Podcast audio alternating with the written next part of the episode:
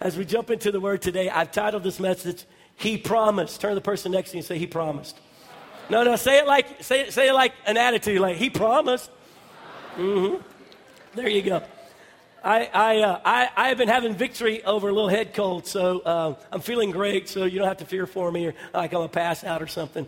Um, but it does, it, it's stripping my vocal cords a little bit as the snot runs down my throat. Just... We're, we're family. I thought we were family. so, uh, and so just bear with me. I apologize. If you're visiting, come back next week. I'll, I'll sound a lot better. Um, we're going to talk about the promises of God for just a moment today. A couple years ago, I did a series about the promises of God. And um, it, actually, it took me four weeks because there are so many promises in Scripture for you and for me as believers. He's promised us so many things. In fact, I, would, I would review for just a moment with you just the categories. I could never cover all the Scriptures of His promises to you and me. But let me explain to you even just the categories. There are four major categories in Scripture that we find His promises about. First off, He promises us things about His love for us. I love you with an everlasting love. Nothing can separate me from you. Not, no, not demons, not, angels, heights or depths, nothing can separate your, uh, me from the love that I have for you. He has all these promises about how He loves you. Then, as you look through Scripture, you'll find He has all these promises about purpose and plans that He has. For, I know the plans I have for you, says the Lord. Remember, we did that in the Architect series plans to prosper you these amazing plans that God has for. There's tons of scripture about the authority that He's given, the promise authority that we can walk and be upright. We can be the head and not the tail. We can be above and not beneath. It's amazing all of the promises that God has made towards us. And then the last area where He promises us to prosper us. And I want to just review a couple of those for just a moment. And then I want to dive into just teaching a little bit about the promises so that as we close out today and we bring our thank offering to the Lord, you'll recognize it's because God is good and that He fulfills His promises. See, this is so passionate in my heart today because I'm standing in the middle of, a, of God promise. I, I, never knew that God would actually, I, I doubted at times that God would actually take your path and my path and bring it together so we could do great things for God. I doubted a year ago that we'd ever have a facility after years of trying to get places and knocking on doors and begging people to let me at least rent the facility from them. And one rejection after another rejection, I struggled with God's promises. Oh, but now I stand in the middle of his promise. And I can stand here and say, God fulfills his promises. And I want to teach you a little bit about what he says about prosperity for a moment. First and foremost, look at Psalms 92 in verse 12. Psalms 92 in verse 12, he says, The righteous will flourish. This is a promise. The righteous will flourish like a palm tree. Come on, palm trees. They will grow like a cedar of Lebanon. I don't know what that looks like, but that sounds cool planted in the house of the Lord. They will flourish in the courts of our God. Verse 14, they will still bear fruit in old age. Come on, folks, a little older. Yeah, I'm going to bear fruit in my old age, and they will stay fresh and green. Come on, if you over if you're over 25 in the room, because that's old, why don't you turn that person next to say, I'm staying fresh and green. Come on, Tom, fresh and green. All these young people think we old. We not old, we fresh and green. I'm holding to that promise, doggone it. That means no wrinkles. Come on, I like what Joyce Meyer said. Joyce Meyer said she got a facelift and she said, I have a scripture that I can do it. The Bible says that he's coming back for a bride without spot or wrinkle. Some gentleman just lost $10,000. His wife's going to get a facelift. Look at Proverbs chapter 3 and verse 9 and 10. It says, Honor the Lord with your wealth, with the first fruits of all your crops. Then your barns will be filled to, oh, he's promising. Then your barns will be filled to overflowing, and your vats with, will uh, brim over with new wine. You, you, listen, that's why, that's why I don't get worried about those of you that struggle about tithing. Because I know if you'll just, if you'll start learning the Word of God you start learning His promises, look what He says. Look, if you'll bring your first fruits, you, you understand in Bible times what was happening was they didn't have uh, bank accounts and checking accounts and, and, and online digital accounts. What they had was they had crops. And the crops didn't all grow at once. You don't get an apple tree and it produces all the apples at once. No, they, they, some come and, and then others are still growing, and then you pick these, and there's still some more still that aren't ripened yet. And that's what he says. Listen, if you'll take the first fruits, so the first bit of the crop, and take a tenth of that, and you'll bring it to me, if you'll bring it to me, he said, What I will do, I promise, it says, then your barns will be filled to overflowing, and your vats will brim with new wine. Listen, I don't have to make an explanation for God's promises. All I got to do is present it to you, and if you're a man, man or woman of faith, you'll go, oh, wait a minute. So if I will take the very first fruits of what I make and I bring it to the house of the Lord, He will then cause my barns to overfill. Can you imagine? You're a little guy and you, and you work with your dad and you'll have a wheat and, and all this wheat that you guys are farming and the first comes in and you bring it and you bring it to the house of the Lord and then it keeps growing and growing and, and you're, Dad, I can't put any more in the barn. What do we got to do? That's what God promises. See, his promises are yes and amen for those of us who believe. In other words, God doesn't change his mind when it comes to his promises. Now, some of you struggle to understand and believe God's promises because you grew up or had a situation in your life where a person in authority or a person of influence or a person you trusted broke a promise. An ex husband who promised this, that, and the other. He's your ex husband because he did not follow through on his promises. Uh, uh, those, maybe a, a mom or a dad who promised this, this, and this, but instead they abandoned you. That promised that they would always love you, but they didn't love you behind closed doors. Maybe, maybe you had someone, a coach or someone, promise you a position if you did this, and they broke that promise. So typically, what I find in the church is that we struggle to believe that God will fulfill his promises because no one else in our life has fulfilled their promises. And I don't know about you, but um, we grew up with not a whole lot of anything. And so, as a result, I, I've learned not to make promises to my kids. And I don't make promises to them, not because I don't want to give them something. I don't make promises to them because I'm scared that I can't fulfill it. And so the reason why people don't make promises many times. It's not that their heart's not there it's that they can't fulfill it. And broken promises were people who said that they would do something or they would accomplish something for you and they didn't do it because they probably either didn't really want to or really didn't have the ability to accomplish it. But that's not our god our God can make all the promises in the world because He has the ability to fulfill it. If He says, I will give you the cattle on a thousand hills, He owns the cattle on a thousand hills. So He can fulfill His promise. If He says, I'm going to make you the head and not the tail, He can make you the head and not the tail because He's God. And that's the problem is that we live in an era where we struggle to believe God's promises simply because everyone else in our life maybe has broken promises. We probably don't give promises because we don't want to be the person who they get mad at because we couldn't fulfill our promise. God can give promises because God can fulfill promises. So as you go through the Holy Scriptures, you can find the most beautiful promises about you about what God wants to do for you. So it's embarrassing to me that Christians live in poverty. It's embarrassing to me that you're still bitter in your soul. It's embarrassing to me as a man who grew up without anything and God has blessed me with everything I could ever want. Why? Because I've learned to hold to his promises and God does what he promises. I'm standing in it today. I'm friends with you today. Did, he said he would bring me amazing people that I could be their pastor. I, I, struggled to believe at times. I had difficulty knowing if it would actually come to pass. But, friend, let me tell you something. I'm a living testimony that if God said it, he will do it. If he promised it, he will not break his promise. So I want to give you a couple ways to activate God's promises in your life. Are you there? Say yes. Come on, you can do better. Are you there? Say yes. I know you're being quiet so you can hear me, right? Let me take a sip of water. no, I'm just kidding. The first way to activate God's promise, write this down, it'll help you. The first way is you have to, number one, you got to believe them. You got to believe them. Oh, that sounds so simple. Yeah, right. So, Second Peter chapter 1 and verse 3. It says, through these he has given us his very great and precious promises, so that through them you may participate in the divine nature and escape the corruption in the world caused by evil desires. Now, let me break that down for you for just a moment, if you don't mind.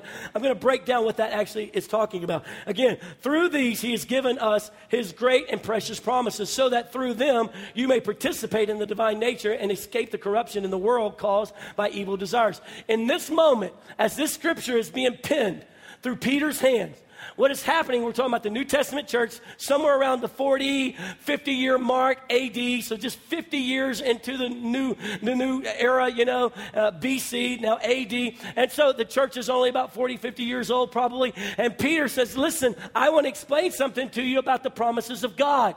I don't care what the Greeks say. In this time frame, the Greek mentality, which was the pre- predominant mentality, philosophy and, and, and theology was coming out of the Greeks. The Greek mentality was this that inside of us as Greeks is divinity. We are gods on the inside. And the reason that is, come on, you know that because you've studied Greek mythology. So you've got all of these, these Greek gods and all these demigods that had powers like the Greek gods, but they were in human form and so they were limited. So the general concept of the Greeks were this when I die, if we'll take my body and we will burn it to ashes, I then will be released to be a god. And that was the prevailing concept. And that's why the Christians in the New Testament would not uh, have their bodies burned. That's why they buried them. They would not because they didn't want to participate in this false teaching. And so that's why, uh, even to this day, many Christians are like, no, no, no, I, I don't believe in that. And that's the reason, that's where it came from. That's why. And so the Greeks here are saying, I know that if we can just rid ourselves of this body, we have divinity on the inside of us, and we just need to be able to tap into it. And we can't tap into it because of this human form. And Peter basically is addressing that by giving a by giving the God perspective on something very similar for us. And look what he says. He says, through these he has given us his very great and precious promises.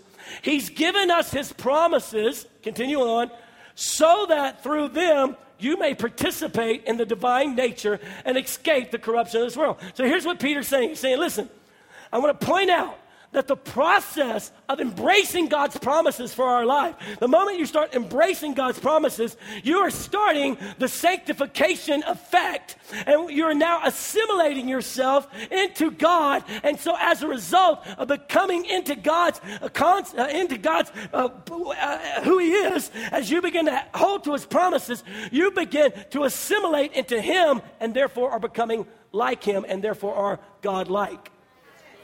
So divinity's not inside of me because I'm a Greek. I'm not a super God on the inside. And if I can just get rid of this body, I now can reign like Thor or whoever else. No, no, no. Peter's saying, no, no, that's a false teaching. Let me tell you the real teaching. When you begin to embrace God's promises, what you're now saying is, God said it, I believe it. And the moment I start believing what God says, I become His. And the moment I become His, I have His nature coming inside of me, and I start becoming like Him. And so when you and I reject the promises of God, you know, that may, maybe you can say you're the head, not the tail, and above and not beneath, but I'm not. I, I came from white trash. I'll always be white trash, just who I am. I can't stop this, this porn thing. I can't stop this drug thing. I just, you know, I go to church and all that kind of stuff here and there, but I can't stop it. Listen, no, no, you haven't embraced his promise. When you embrace his promise, his divine nature begins to work inside of you because he says to you, No, old things have passed away. I promise you, I'm making you new. And when you and I embrace the promises of God, and we said, He said that I will be the lender and not the borrower. I'm a single mom and I'm borrowing from everybody right now, but He said, I will be the lender and not the borrower. And I hold to that. And as you hold to that, you start becoming like Him. And that divine process starts happening inside of you. Because why? Because you're His. You got to understand that. Because you're His. When you and I start believing, you can't believe the promises if you don't know them. That's why last week I challenged you read the Bible, love the Word, so you can know what's been promised you so you can know what God says about you Himself. Here's a second way you can activate God's promises, and that is real simply do His will. Just do His will. Stop doing everything you want to do, do His will. Look what it says in Hebrews chapter 10, verse 35. It says, So do not throw away your confidence, it will be richly rewarded. You need to persevere so that when you have done the will of God, you will receive what He has promised. So, so what happens is the enemy is constantly telling you, why do you stay going to church? Why do you keep reading the Bible? Why do you keep trying to be a Christian and keep trying to pull you back and pull you back? It's not worth it. See, the moment you tied, your car broke down.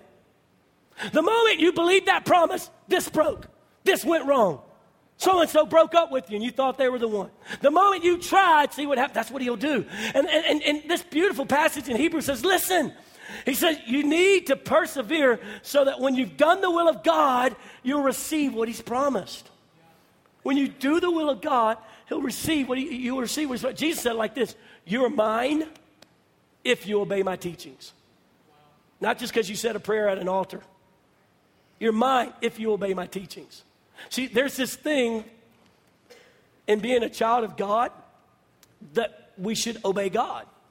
And the reason why I say this is because people are claiming promises, but they're not God's children. You can't claim somebody else's promises.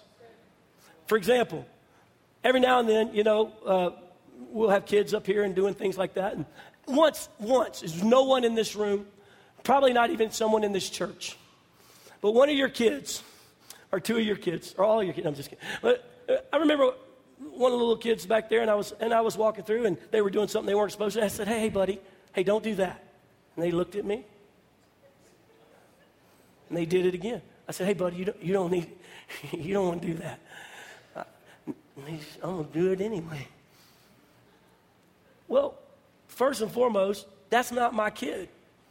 If it was my kid, they wouldn't even dare do that because I would have whooped them. And I don't whip my children, I whoop them. There's a difference.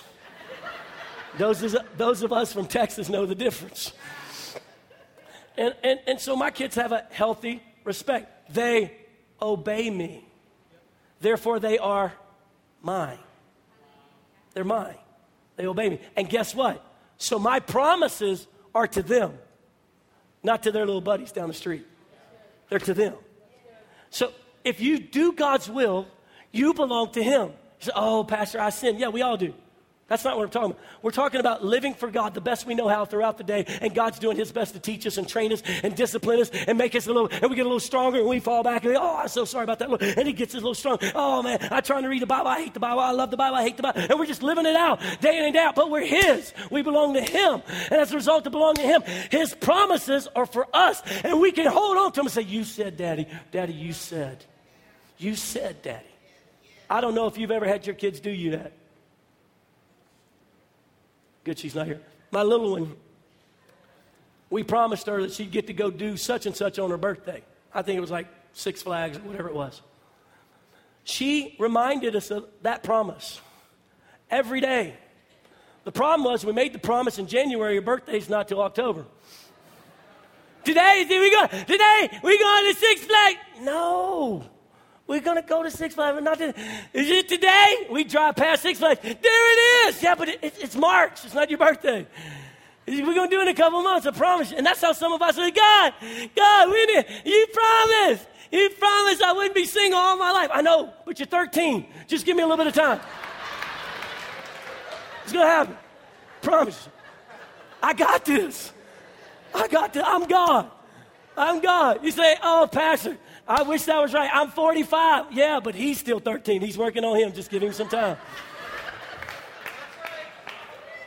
He made a promise. He fulfills his promises to those of us who believe and to those of us who obey. That's what we read in Scripture. And there's the third way to activate God's presence, uh, promises. Number three, and that is to acknowledge and to be thankful for the promises He's already given us for the things that He's already done in our life. Not so long ago, we were, family I, we went to a store, so I don't know, it was a grocery store where we were going. And so I, I hold the door uh, as a good gentleman should. Men, you should hold the door. Shame on you if you don't. And so they all come in, and I go to go back inside. And I notice out the corner of my eyes, I go to do. There's this lady walking up. She's got stuff all in her hand, and she's got her cell phone. She's doing this, and she's fumbling all over the place. And I thought, she will never make it through this door. So I stand there and I wait on her. I mean, she's like 30 feet, 30 yards away. I wait on her. My, everybody else has done left. I wait on her and I wait on her. And she comes walking up. She walks right past me, looks me in the eye. She doesn't say thank you. She doesn't wink. She doesn't nod. I get it. You're on the phone. You're busy. So whatever you're doing is so important. She walks right past me goes inside. I don't know about you, but it, it ticked me off. I'm like, I did not have to stay here and help you. And so I shut the door. I walked up. She was standing there trying to get a basket and stuff. I tapped her on the shoulder. She turned to me. I said, You're welcome. And I walked off. I'm sure whatever she doing, was doing was important. But I had, I had done something for her. And so the least she could do is say thank you. Listen to me. When you and I are ungrateful, I believe that God gets that same kind of attitude. Are you kidding me? You, you're asking for this. I just did this. You, are not satisfied. You, you got a car that runs. And you're lusting after your neighbor's Buick. You, I mean, you got to be kidding me.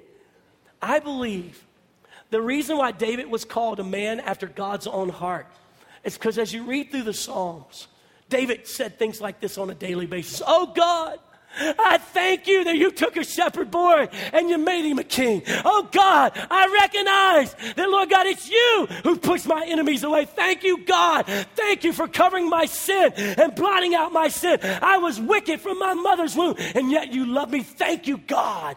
And there's a gratefulness and a thankfulness that causes the great God of heaven to say, Ah, that's my boy. That's the man after my own heart. That's the guy that understands. He's not a spoiled little brat. The more I give him, the more he wants. The more I, he asks for, the more I have to give. He says, No, he's like me. He's a giver, he's a lover, and he's grateful. I will not, I will not be blessed by this facility and act like I did something to get it. I will not look you in the face and tell you, isn't this great? It's about time. Y'all know how long I've been serving other people's ministry? I tell you what, I tell you, I deserve this moment. No, it's God. I almost, I almost mess it all up all the time. And I'm grateful and I'm thankful. So, why are we doing a thank offering? Because He's God and He's good. And, he, and we didn't have to try to fundraise and get a bunch of money in here. God did it miraculously. We, we can pay the note. It's awesome. You just keep tithing. But we can keep paying the note. It's awesome. And everything we bring today in this thank offering, all we're going to do is we're going to fix a little bit of paint. We're going to fix some doors and we're going to get some little nice area for our kids. We're just going to put it back to what God's already done, but saying, Thank you, God. Thank you, God. I'm not going to be the selfish little person that walks past. When I was a little boy, single mom raising me, no money. She was doing her best. And during the summer times, she couldn't afford a daycare or anyone to keep me. We moved back in with my grandmother because she couldn't afford her apartment. I was probably about seven years old. My grandmother worked.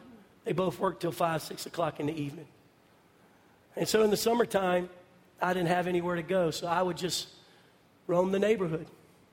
And since we moved out of the hood and we moved in with my grandmother in this little neighborhood, and it had a neighborhood pool. At the neighborhood pool, you had to pay dues to be able to go to the pool. All the kids in the neighborhood, all my friends, they went to the pool. Their mom and dad had money, they could go. It wasn't much, it's 150 bucks for the summer, but 150 bucks to my single mom might as well have been $150,000. There was no way we didn't have it. And I would sit there at the pool during the day. Mom's at work. I would just sit at the fence. Just watch them splashing around and playing. Hey, Bill, you want to come ride bikes? Oh. Hey, John, you want to come over? You can't come to my house because my mom. Can I come to your house later? You almost finished swimming? I would just sit there. I can remember the rejection. And I would just go ride. And I would go out in the woods and just sit in the woods and try to kill butterflies. It was the only thing I could catch. And I was just nothing to do. I was so miserable. And one day I'm at the pool just sitting there staring at all of them. I just stare there for like two hours. I was that weird little kid. All of a sudden, my mom pulls up. It's like three o'clock. She's not home till six. She gets out with that panic look that that a parent has when they've, been, they've lost a child. Where have you been? Like, well, what are you doing? She goes, I've been calling. You know, it's before cell phones and text messaging and before, you know, our vice president created the internet. It, it, it was just, it, I, we had a house phone and I wasn't at the house. And she said, uh, I've been looking, I've been driving around the neighborhood looking for you, calling all the p- neighbors. I said, I, I was just here. And when she looked up and saw me standing there at the pool, I'd asked her for, for years, to, for two years since we lived there, if we could ever have enough money to get me to be able to go there. And she said, Baby, we just don't ever have the money. In that moment, as I'm standing there, little sad face, tears coming down her face, she started weeping. It's the only promise she ever really made me. She came, she grabbed me, she said, You will get to go to this pool next year. I don't care what I have to do. I promise you. I said, Really, Mom? But you don't have the money. I will find a way. And that next summer, I was probably eight years old by that time. I don't know how she did it. I'm sure she worked double shifts. She probably borrowed money from family members. But she got me $150. It wasn't, it, it wasn't in big bills, it was pennies and nickels. And I came up there with a little sack that my mom had been collecting all year. And I handed it to them. And they said, Wow. And man, I went to swimming in that pool. And I swam every year for the next five. I don't, still don't know how she came up with it. And I'll tell you, the moment they opened that door, to the moment they closed that door, I was there. I'm telling you, if you'd have met me as a kid, you said, that kid's black. Because the only thing white on me was my backside and the bottom of my feet. Because I swam in that pool all day. It babysat me. It gave me friends. I had nobody else to talk to or hang out with. All the lifeguards loved me. I was so grateful for what my mom did. She didn't have to ask me to clean my room. She didn't have to beg me, pick up your dishes. I knew what it cost her.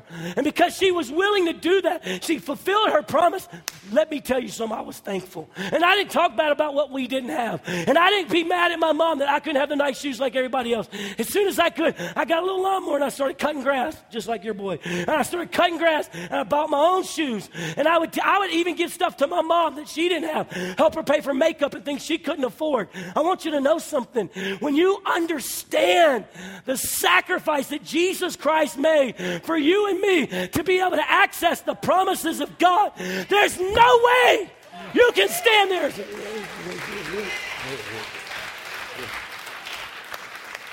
Something has to come over you and me and say, Oh, thank you, God. Thank you, God. What can I do to show you my gratefulness, Lord? So we start this ministry at this level. It will, I will not be accused 10 years from now that I was ungrateful for the miracles that God did. I will not claim for myself what God and only God could have done. And as we stand here in our promise, it is with that that we felt so strong from the Lord. We better bring some kind of thank you gift to the Lord. Listen, at the end of the day, God's gonna, we don't really need your money. That's not, I'm not, this is not some cool way to get money out of you. This is me trying to teach you. When God and us come together and we start holding to his promises, he starts doing supernatural things, and our response better be, Thank you, God. Thank you, God. Oh, God, thank you so much. And listen to me today. I understand not all of you have any kind of financial gift to bring. I'm not, that's not even the point. As much as is every one of us say, God, you're good. God, you're, those of you that used to be a part of Destiny, now a part of church, God, you're good. You're still fulfilling the purpose for which you brought this building into existence. You're still fulfilling the things that I gave as gifts 20 years ago. They're still active and they're still winning souls and making disciples. Friend, listen to me. No matter what you came out of, God is still fulfilling his promises. And we are together for this moment. And we better doggone say, Thank you, God, for all your goodness to us. We, the only time we say thank you is at Thanksgiving. It's crazy. It's like we got to have sermons on thank you, thankfulness, so we'll be thankful.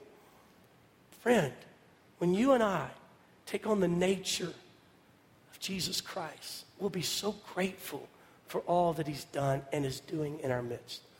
You may not have what you want, but you have what you need. And that's what He promised. You may not be living in the fulfillment of all the promises that God has for you, but if you'll believe in Him, if you'll walk in obedience and you'll continue to be grateful for what He's given you already, then what will happen is you'll activate those promises. And it's just a matter of time. I promise you. I promise you. I'm living the promises that 12 months ago, I was like, He's done with me, and I'm done with him. I'm going back traveling. It'll be easier. And then the Lord said, No, I got my promise. Just wait, buddy. Just wait. Just wait. It's coming. You're going to be. And the first time, the first time Jamie and I were in this place by ourselves, everybody was gone. We just, this is unbelievable. When my dad, my stepdad, and my mom came, my dad fell on his face right there. He started crying. He wouldn't get off the ground. He said, I knew you would do it. God, I knew you would bless my boy. I knew you would do it. That's why we're doing a thank offering. And that's who you and I need to become. It's men and women who are grateful for all the great things he's done. I want you to bow your heads with me across the room.